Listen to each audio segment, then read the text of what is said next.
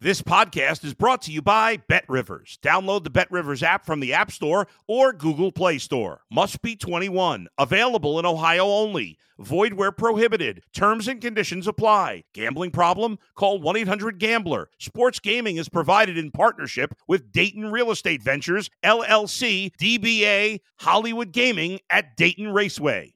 If you're a tennis fan, you'll love Betting Weekly Game Bet Match on the Bet Rivers Network. Whether you're a better or just love tennis, you'll enjoy the in depth analysis each week of the tennis calendar. Subscribe to Game Bet Match today from your favorite podcast provider.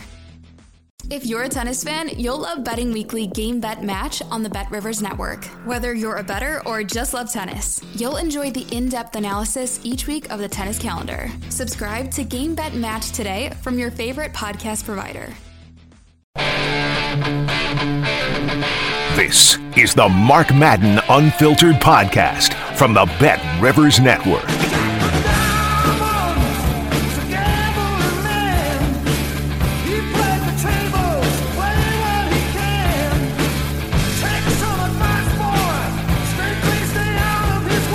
Hello again, everybody. This is the Mark Madden Podcast. I'm Mark Madden, as luck would have it.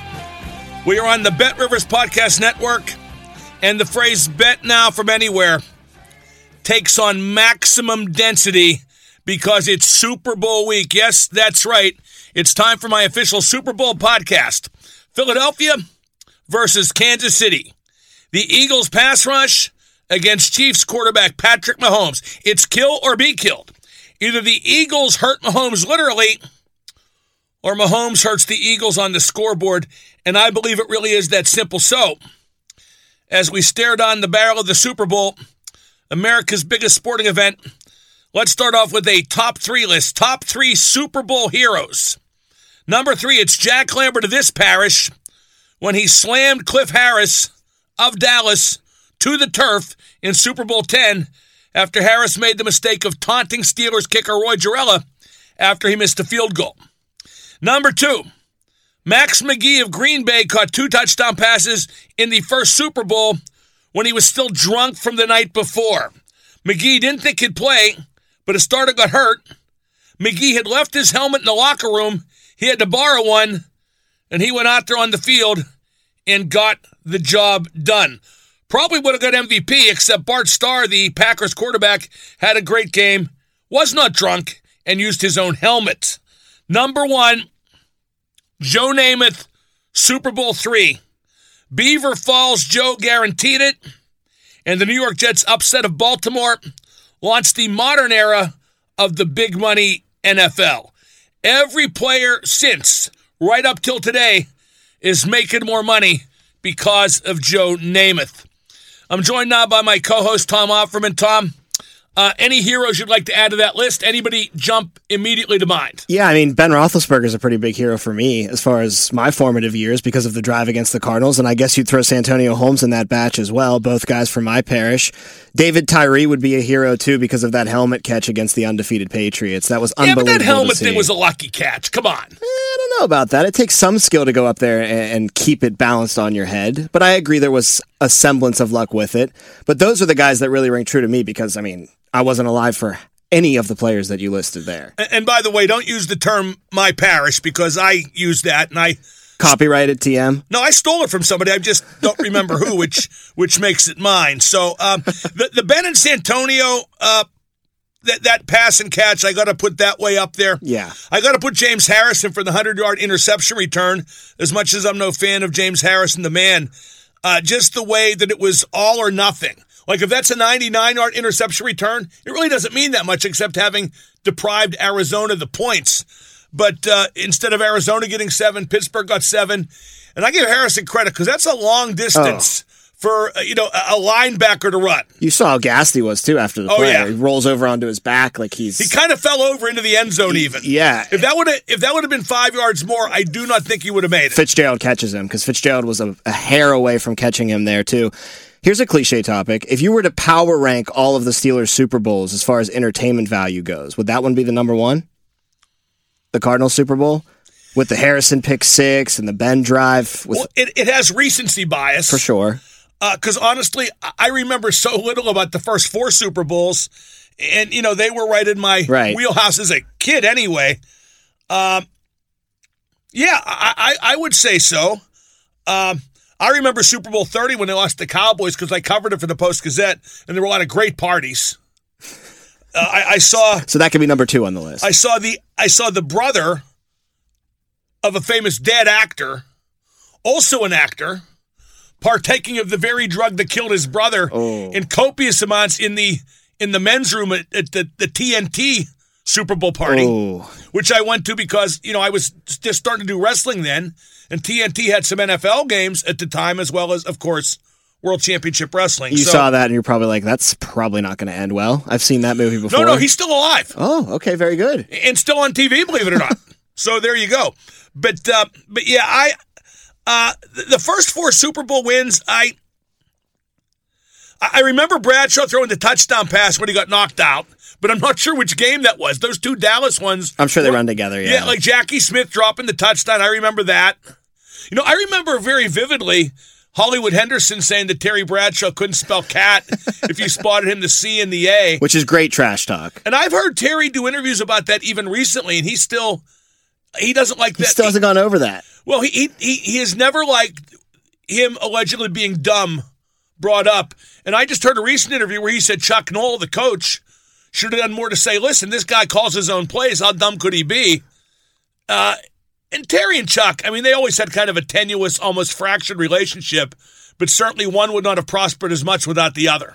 Oh, of course not. And I think that's true about, you know, all these debates with is it Brady, is it Belichick, is it Ben, is it Cowher, is it Ben, is it Tomlin? Like, it's such a symbiotic relationship between the two. If you're going to have massive success, you need both parts of the equation, quarterback and the coach. Yeah, although I think since Brady left Belichick, it looks more like Brady than Belichick, although Brady hasn't covered himself in glory the last two years either. But Brady did win the Super Bowl, so he will always have that trump card. Exactly, exactly right. So uh, I just saw a thing online. What's the best quarterback coach combination to never win a Super Bowl?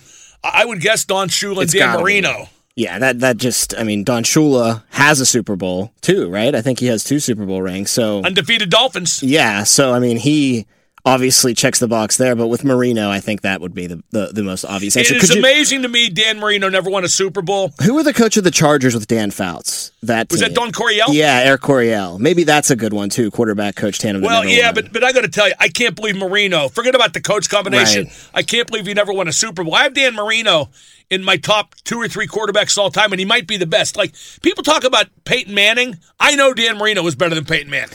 yeah, when you look at Dan Marino's Pro Football Reference page, it looks like he's playing in 2023. Yeah. Like the numbers that he Yeah. put up, the yardage that he was throwing for the touchdown passes, it's it's insanity. And it wasn't just like a fluke one year thing where he threw for 40 plus touchdowns. It was every single year. It was incredible. And by the way, that was not Dan Marino in the bathroom at the TNT Super Bowl. Good to know. because I don't know if Dan even has brothers.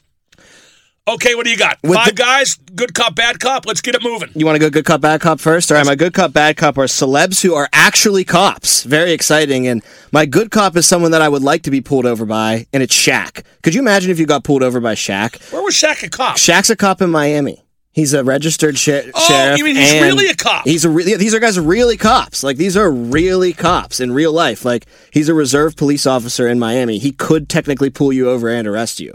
And how funny would that be? Like imagine him bending down to the window to ask for your license and registration. I'm not sure I can imagine him bending down at this point. How do you fit in a cop car? You'd have to drive like one of those SUV SWAT cars around. This is more of an honorary title than anything, right? I don't know. I think he actually goes. The next guy though, bad cop, had a TV show where he was a legit cop, Steven Seagal. Did you ever watch that show where he was a cop down in Louisiana? He was that had to have been horrible. It's terrible. And he like makes himself out to be the expert on everything. Like he goes to real cops because he's a cop, but he's not a real cop. And he's like, "Don't worry, I got this figured out, guys. I, I, I've, I've dealt with this situations many times in the past." And they're like, "Okay, buddy." I've never seen a more overrated action movie tough guy than Steven Seagal. Oh, I know. That's why he's my he, bad. he doesn't cop. really look the part. He, he does kind of do, like you said, the, the talking part okay. And, kind and I of. guess he's educated in karate and all that stuff. But his movies are all like D list movies, right? D F even. Oh, no, Like, Under is he- Siege is was, a good movie. Under Siege, you know, had Tommy Lee Jones in it when he was at the peak of his uh, uh, of his drawing power. Uh, Under Siege 2 had Eric Bogosian, who was a, Okay. a very serious uh, character actor. But for the most part, Steven Seagal goes straight to, you know, video kind of movies, stuff Now, like see, that. I, I, you know what's funny? I think he's a talentless lump, but I like some of his movies. A, a great story. Jenny McCarthy was on a radio show, and she said she auditioned for Under Siege, but Steven Seagal was like doing the casting, and he wanted to see her naked. He goes, "I have to know how you look naked for this role." And Jenny McCarthy said, "You know, thanks, but no thanks." But you know what? She did it inadvertently. She ratted out Erica Eleniak, who was in Who the then movie. got cast in the role. Yeah, so I'm assuming Steven Seagal got to see her naked. See, he's a good bad cop. I'm glad I put him as a bad cop. But cop. she was naked in the movie, to be fair. Like Jenny McCarthy, I'd take her word for it that she looks okay naked. All right, back to the Super Bowl before we get to five guys. What if Mahomes goes one and two in Super Bowls? Do you think there will be a narrative there where it's like he's great, but he's under 500 now in Super Bowls? Like with Elway, it was a thing with him, right? Where he couldn't win the Super Bowl until he finally won the last two in his swan song. Right, and, ironically, when he wasn't that great of a quarterback. Now it won't be like Terrell Davis. Right. And it won't be like Elway because Mahomes obviously has the one Super Bowl where Elway didn't, but it still should be a talking point if he does go to one and two, don't you agree? I think the talking point is those who want to push Mahomes as the GOAT already at this, you know, very early stage in his career, those, you know, defending Brady, because it really is a battle of Brady versus Mahomes, Mahomes, in the current incarnation of the conversation. I think the Brady supporters get big ammunition if Mahomes is under 500 in Super Bowls after Sunday. Yeah, especially with Brady being seven and three. I mean, that's just dominance right there. It's interesting. It it maybe could be like a LeBron Jordan type of thing, where like Jordan was six and zero, obviously in finals. Brady seven and three. What if Mahomes is great, wins three Super Bowls, but what if he's like three and six in Super Bowls? You know what I mean? Like how LeBron is four and six in NBA finals. Like there could be a nice little juxtaposition there that's similar to the LeBron Jordan. Which, by the way, LeBron setting the NBA all time scoring record Yeah, last is that a big deal? It feels like it's not right. Like Well, it feels let like everybody's just this. like ho hum. Let me ask, what ba- what records in any sport are still a big deal? What number pops to mind? When I was a kid, 714, the Babe Ruth career number, just you you heard it all the Yeah. time. And then Hank Aaron broke it and he got it up to 755, I think it was. And you know, uh it just kind of you know, Babe Ruth was a mythical figure. Of course. And Hank Aaron should have been, but there was kind of the black white thing going. Aaron got a lot of hate mail during the chase for there, which is just reprehensible. But I can't think of any number either. right now. The the one I come back to is probably the least breakable. Joe DiMaggio. DiMaggio's 56 game hitting streak. But even that you don't hear talked about very much because somebody has to get a hitting streak up in the 20s before it's even brought up. and then even then it's so far fetched. Like even if they're at like 25, they've they're not even halfway there at that point. So that was the one that came to mind first. But baseball's so boring, so who really cares about that sport anyway? I- I- but I think there would be a draw if, like, say a hitter had like 45 hits going, a 45 game hitting I streak. think records have been diminished in every sport. I think uh, uh, halls of fame have been diminished in every sport. I. It's funny. We talk more about the history of sports than ever before, and none of it means as much as it used to. and the sports themselves diminish it. Like look at last summer with Aaron Judge chasing that quote unquote home run record. That was such a farce. It was just the AL home run record. He didn't hit the most home runs in the season in Major League Baseball history. Like Gretzky had most goals in the season. I want to say it's 92, but it doesn't pop right to mind. Right. Y- You know, uh, Barry Bonds. I mean, he had you know, 762, I think it is. Somewhere and how like many? that. How many in a season? 73? 73 i think but see we're we're stumbling over Yeah. it because because you know the steroid thingy diminished that the steroid scandal in baseball ruined the home run records both single season and career forever not just because barry got him either just the chase involving you know him after mcgwire and sosa broke it already it's not a record to be trusted or revered anymore Now, we talk about Mahomes potentially being the GOAT. What about Andy Reid in the GOAT coach conversation? He won't get there, but I think if he wins the Super Bowl, you can make the argument that he could be a top three coach behind Noll and Belichick. Well, you know, I, I realized something about Noll that, that leads me to, to put him in even higher esteem than I than I had. Uh, the Steelers won their first two Super Bowls based largely on having a great defensive core. Yes. And then the NFL changed the rules because there was every chance Mel Blount might kill somebody, you know, uh, chucking him at the line. He just buried people. And, and the Oakland Raiders did that too. So the NFL changed the rules, you know, to provide for more offense. Chuck Noll figured that out right away. Like the minute that they changed the rules, he adjusted everything, and the next thing you know, they win two Super Bowls based on having a, fairly high-powered offense. Would you say that's the true mark of a great coach? Someone that can adapt like that. Someone that doesn't get stuck in their ways, has their ways for sure, would prefer to do it their way, but realizes this ain't going to work. I got to adapt. Uh, 100%. And I think that's what made what, what Noll did with those Steelers very special. And it's it, that's even tougher than adjusting to the changes in your roster. Although, to be fair, those weren't as plentiful back then in the days prior to free agency and, the salary cap. But, but, but, you know, when the rules change, and obviously, I, I, maybe Chuck was on the competition committee back then. I don't remember. Right. But for the most part, he probably didn't see it coming. And boom, next thing you know, the Steelers are exactly what they needed to be to keep winning.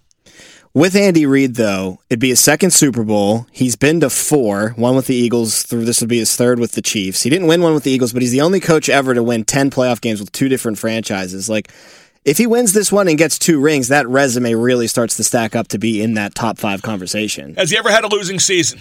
He has had a losing. Season. Well, then season. he's a rotten. so Coach, T's yeah. number three. Then Yeah, yeah, yeah, yeah. He's number three, all right.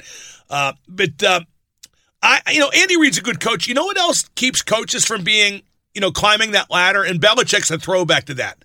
How often does a coach just stay with the same team indefinitely?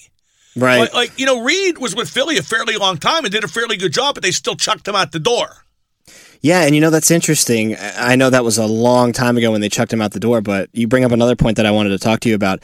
The Eagles are kind of like the anti-Steeler way, and they're proving that that can work too.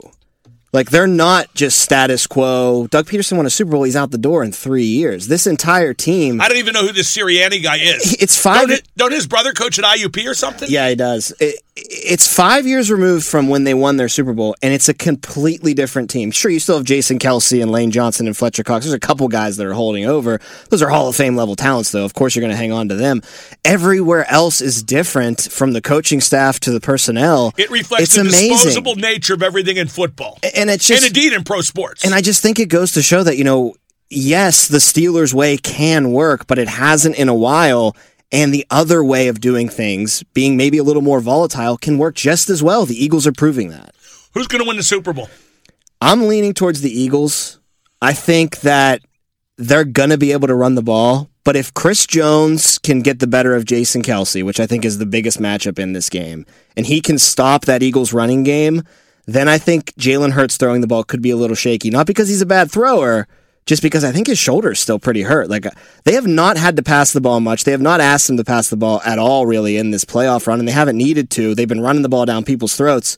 If Chris Jones and that Chiefs defensive front can stop that run and force him into throwing the ball, and I'm sure the offense of the Chiefs will do their part by scoring enough points to make them throw the ball.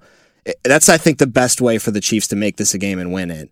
But I just think the Eagles are too good on the offensive line that they're going to handle Chris Jones and Jason Kelce's a Hall of Famer. He's going to move him around and they're going to run for 150 plus yards. I think the Eagles are the better team. I think they're much better. Well, that that's not. I mean, I think the Eagles have the better offensive and defensive lines. I think Kansas City's are pretty good too. Yes. I mean, Kansas City was second in the league in sacks behind the Eagles, but they were second by 15. I know it's cliche to say this because it's the Super Bowl and all the two best teams are there, but, I think are the they really are. teams, yeah, yeah. exactly, and it's not always the case. Like last year, the Bengals were ten and seven, were kind of a Cinderella story when they got to the Super Bowl. These are the two best teams, and I love how it's best on best because I think you're right. Best roster in the league as a whole, Philadelphia Eagles. Best player in the league, though, Patrick Mahomes. I, like that kind of matchup. Well, that and, and that's why I'm picking the Chiefs because I You're gonna go with the Chiefs. I can't bet against Mahomes. I can't. You know, it's funny because two years ago I literally bet against Brady and on Mahomes, that's right. and now Mahomes is in the Brady spot where you feel dumb if you bet against him. I don't know though. That that uh, nothing against Mahomes, and I think that he is going to be healthier than Hurts is going to be with this two weeks off. So I think his mobility is going to be back. I just don't see the Eagles being stopped on the ground offensively, which I think makes their life a lot easier. Well, they're 14 and points. 0 every time they've gained 100 or more yards on the ground this year. That's telling. Very telling. Five guys. Should we get to five guys? Let's go to five guys. Very excited about five guys today. These are five athletes who are just junkie gamblers. I mean, just can't stop gambling. Number five, Phil Kessel. Yeah, yeah. I, I can't believe he's playing in Las Vegas. Oh, Like that's going to be a dream come true. Like he's making like not great loot. He's making what three million, something like that. Is it beyond that he could lose his whole paycheck in the casinos. No, but in his mind, he's probably thinking, I can take a pay cut because I'm going to double this in the casino. He's not a bad poker player. He plays in like the World Series of Yeah. poker, doesn't he? You Well, have to be good. And, and no, anybody can do that. That has but doesn't money he to make enter. it into like the rounds of like there, your? there's so many that play that now. Okay. It's like the old days. I just watched Rounders the other night where Matt Damon says Oh. the same three guys are, are at the finals. You know, the final three Right. guys left in the World Series of Poker. Is it luck? Well, I don't think that's the case anymore. And I think obviously the more you put into any competition, the more luck plays a hand. Poker scares the hell out of me. Like real poker, going like I love playing with my friends on a poker night, but going to an actual casino and sitting down at a table scares the hell out of me. Poker frustrates me because, as you're aware, Tom, I have a tested IQ of 166. Of course. It's one thing that my raw intelligence can't quite cipher. Uh, I, I play too scared, especially in cash games. You know where I'm good? In tournaments. I do decent tournaments because slow playing. Will get you into the cash. Yeah, Yeah, right, exactly. It'll, you can survive for a long time, and then if you survive playing slow and then just get one killer hand, Yes, then then you then you generally get into the money. because if you get to the final table, even if you lose, you're getting away with something, right? More than you're buying. Well, in. my general tradition is if the top six get money, I finish seventh.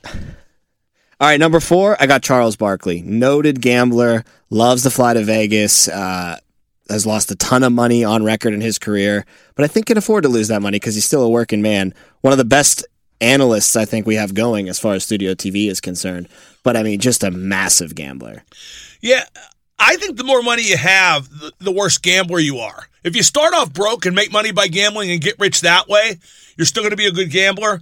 But but I, I think the more money you have, the more uh, carefree you'll be wagering it. And don't you think that an athlete with that, you know, just the rush you get from winning a big bet is the probably the only thing comparable that they have outside of their actual sport and competing Well, the problem there is it depends how big the bet is.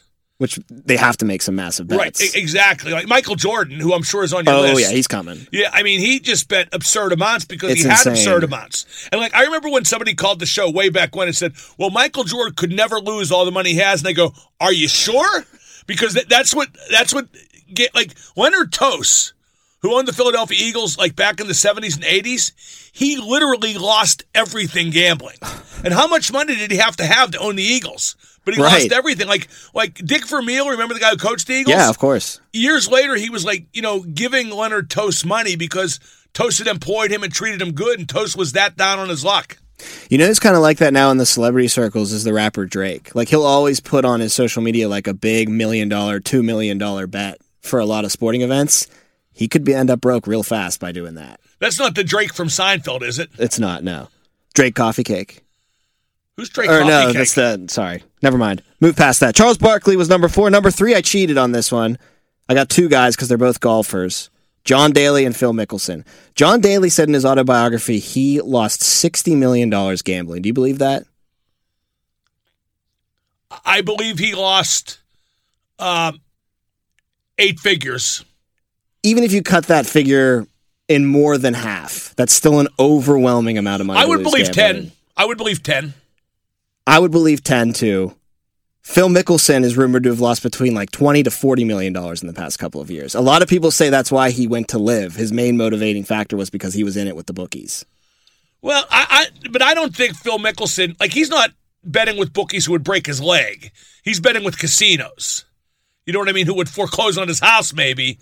But I would hope Phil Mickelson's not What if he is betting in the old school ways, like meeting a guy in the back alley? I I just I just can't see that. But uh, yeah, now how bad are these guys at gambling? I, mean, I, I, forgive my ignorance. What do Daly and Mickelson play? I think it's a lot of sports gambling uh, with Mickelson. I think with Daly, it's a lot of cards, a lot of casinos, table games, and stuff like that. But you're right. Like, how bad do they have to be at it to be losing this amount of money? But then also, it's sexier for Daly to go out there in his autobiography and say, I've lost $60 million. Yes. You don't know how much he's won. Like, Yes. that could have evened out. Like, what if he's won $40 million? You know what I mean? Like, just, it, it- Oh you no! I, whenever somebody says what they've lost, I'm assuming that's a net, okay. a net loss. All right, number two, Pete Rose. I mean, he's not in the Hall of Fame because of his junkie gambling natures. Do you think he should be in Hall of Fame? Yeah, absolutely. As a player, for sure. Because I don't think it was proven that he he gambled as a player.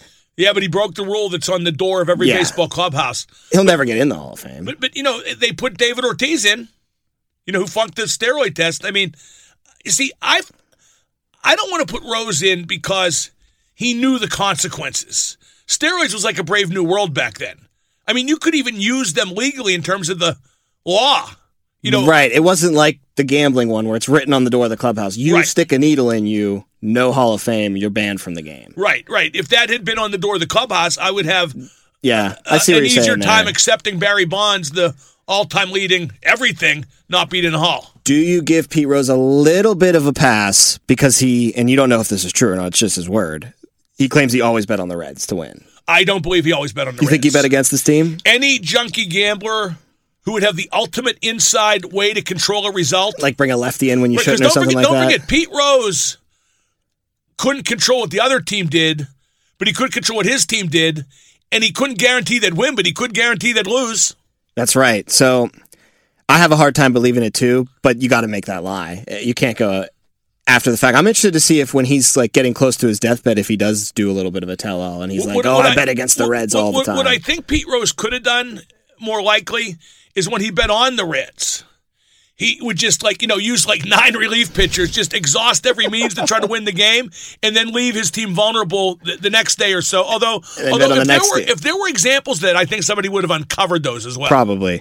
All right, number one, we alluded to him earlier, was Michael Jordan. He was like a bully gambler, too. Like a lot of stories, like he'll lose a bet and then bully the person into going double or nothing or triple or nothing or, or always trying to win his money back. Well, and and he was so good at basketball, he couldn't accept that he, for example, was only average at golf. Right, exactly. Because people would take him all the time, right? Like I think I saw a story just recently of Jeremy Roenick said that they played 18 twice in a day and he was just taking them for everything he had. Roenick did. Yeah. And then as MJ was drinking during the day, they had a game that night. The Bulls did. And MJ said, I bet you we win by 20 and I score more than 40. Like double or nothing on what he lost that day. He went out there hungover and apparently dropped 52 points and the Bulls won by 30. That's the same thing Pete Rose did. Got drunk and played or No, no, no. I mean, he he bet on a game he was involved in. You know, not with a bookie, but still betting with you know, and a lot of money too. I don't necessarily poo poo the theory that Jordan's absence for a year of the NBA was due to his gambling habits and the I- I- league behind scenes saying, well, you need to step away. I don't think you could find any paper trail for that. Probably not. But that might have been where, like, you know, the NBA said, listen, it would be a good idea if. And I also, as much as this stinks to think about, the way that his dad was tragically murdered. Doesn't that seem kind of fishy? Like you're in deep with some bad people with gambling debt, stuff like that. Don't you think Jordan would have talked if that was the case?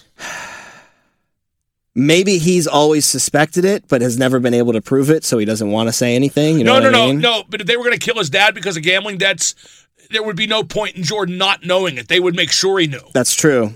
That's true because they'd want to threaten them to make sure that they get the money. So maybe that one is a little less flimsy. But I do think that Stern and the NBA were kind of like, dude, you got to step away from. Yeah, the dad thing I, I don't put a ton of credence in, but him him not playing in the NBA for a year, I I think a lot of dominoes fell for that to happen. Then he played baseball, which was just absurd. Terrible, yeah. He was just awful. made Space Jam. Um, I've seen the porn version, Face Jam. It's wonderful. Um, one thing about Michael Jordan, and by the way, I, I always had heard that Mario Lemieux beat Michael Jordan for a lot of money. Yes, I've heard that uh, too. at, at you know playing at the Mario Lemieux Celebrity Golf Classic. Mario says no, and He denies it. yeah, and he, he he would he would not put it this way. If he had just brushed off the talk, I would say okay, he he did it, but he has said pointedly no. Hmm. Do you think Lemieux just is a guy that is so classy that he wouldn't admit that though? Because I could see him being that humble of a winner. I think he admitted to me off the record, but but he, Probably. he, he he he told like. No, I actually I take that back. If I beat Michael Jordan for like a couple mil, I'd print T-shirts up. You know what I mean? I'd, I'd call guys like me and spill the beans. I mean, my God. And one thing about Michael Jordan, you can't feel sorry for him because he's a Of course jerk. not. He's a total jerk. He's a total jerk. Like I, I I always tell people, if you want to know how floridly uh, neurotic Michael Jordan is, listen to his Hall of Fame speech, where he buries everybody. Never heard it. I should listen Oh, to it. he buries everybody, like his high school coach who cut him. yeah, that's right. He made Like, JV like, or whatever. He's yeah. not joking around either. He's he's like everybody. Like you know, this guy dotted me, that guy dotted me. Hey, so and so, remember when I kicked your ass for forty five? He's just a jerk. He's a jerk for sure. All right, before we wrap up, do you like prop bets at all in the Super Bowl? Like any of the weird ones, like coin toss? I'll tell you uh, one I was looking at because we've had a couple people mention it on the show. Uh, I talked about it with Tim Benz on his podcast for the trip as well. Who's that backup running back for the Eagles? Kenneth Gainwell. Yeah, his over under for yards is 16 and a half. Yeah, For them to succeed, of course. he has to have more than that because they can't just run Miles Sanders forever. No, and Gainwell's actually been getting more run in this playoff stretch. Of course, they've been winning big later in games, so maybe that's why. But I think that's a really good bet. But I'm talking about like the goofy, goofy ones, For like example? where like Gatorade color of the coach that gets the Gatorade bath, purple, red, orange, blue. Like you can bet on stuff like that, like national anthem over under length for whoever's singing the national anthem. Is it going to be heads? Is it going to be tails? Like I, I like to throw some money around on some of those. I think Pat McAfee he makes a ton of prop bets for the Super Yeah. Bowl. I think. I think. uh, I think I remember that. And I think he starts off by making a huge bet on the coin flip because he wants to start off with the result. Well, here's the thing. I like that too. Opening kickoff to be a touchback on Bet Rivers right now is minus 143. So you're going to have to lay some juice down there, but it's going to be a touchback. It just has to be, right? They're in a dome. That kicker's going to be amped up. He's going to boot that thing into the back of the end zone. You throw like 50 bucks, 100 bucks down on minus 143, get a nice little bankroll going right You're at the start of the and game. running. Yeah, exactly. Do, do you agree with me though? There's no way it's not a touchback. Well, no way is is the siren song of those who lose a lot of money. That's true. Put it this way it's a touchback if the Chiefs or the Eagles, whoever's kicking off, wants it to be a touchback. If they want him to bring it out and they want to, like, you know, make a tackle, maybe make a play early, they'll pop it up in the air and make him take it out. It's up to the team kicking off. But I just feel like that's such an easy one to get you going. there are so many. What's the percentage of touchbacks? I wonder. That's not something you know off the top of your head, I'm sure. But do you think they should take the kickoffs out of the game? Just start the team off at such and such a yard line every time. Nah, because I think that just looks stupid. Like, I, I like, even if most of them are going to be kicked out of the back of the end zone and nothing really happens except for guys sprinting down the field, I, I still think that's a good way to exchange the ball. I think that uh, that they should use the rouge, the single point. Whenever uh, is that apply to kickoffs in the Canadian Football League? Where's Chris Jericho when you need him? He'd be able to tell us.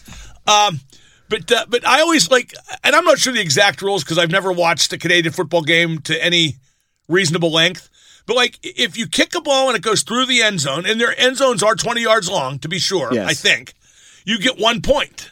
Okay, so my dream scenario is like the Grey Cup, their Super Bowl, comes down to a tie game, and there's like no, there's like one second left on the clock, and um, you, you have the ball at the one, at the other team's one, and instead of kicking a field goal, instead of you know going for the touchdown, you just snap at your punter, and he kicks it like th- a thousand yards out of the end zone, and they win by you one. get a point, yeah. Yeah. I've always wondered, would it be cool if, like in the NFL on kickoffs, if the kicker could hit the crossbar from that far away, you get a bonus point or something like that?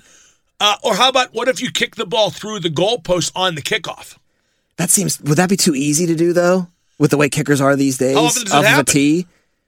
They're not trying to though, so You I would have know. to do it off the tee, no holder, Of course. no specialty. Yeah, of course. Yeah, uh, I don't know. I don't. I don't think it would be that easy. Like you give him what, like an extra point, like an extra two points or something like that. If you just bang it through the, the other team still gets the ball, but you kind of just get a little boost there. They're just not going to do that. In fact, now that we've discussed it, it sounds even dumber. Well, the sport's dying, so they definitely need to think of things to fix it. You know, you know what? if they if they if that would get them an extra dollar, they would do it. If they they how about this? They should do one if anybody kicks the ball through the goalpost during the entire postseason. The next year, the conference championship games are at neutral sites. well, we told them not to kick. You know, just that. that hey, what can we do? All right. Uh, so my so your official pick is Philadelphia. Eagles, I'm going Eagles. What's the spread right this second at BetRivers.com? Is the BetRivers.com right now has Chiefs get a point and a half last I looked. It's still a point and a half. Eagles minus one and a half. Do you want to give now. a point and a half to the Chiefs? I do. I do. Well, I think the a- Eagles win by three. Okay, I'm going with I'm going with the Chiefs. That's Tom Opferman. I'm Mark Madden. Thank you for listening to the Mark Madden podcast on the Bet Rivers Podcast Network. Catch new episodes of Mark Madden Unfiltered every week. Available on the Bet Rivers Network, betrivers.com, and wherever you find your podcasts.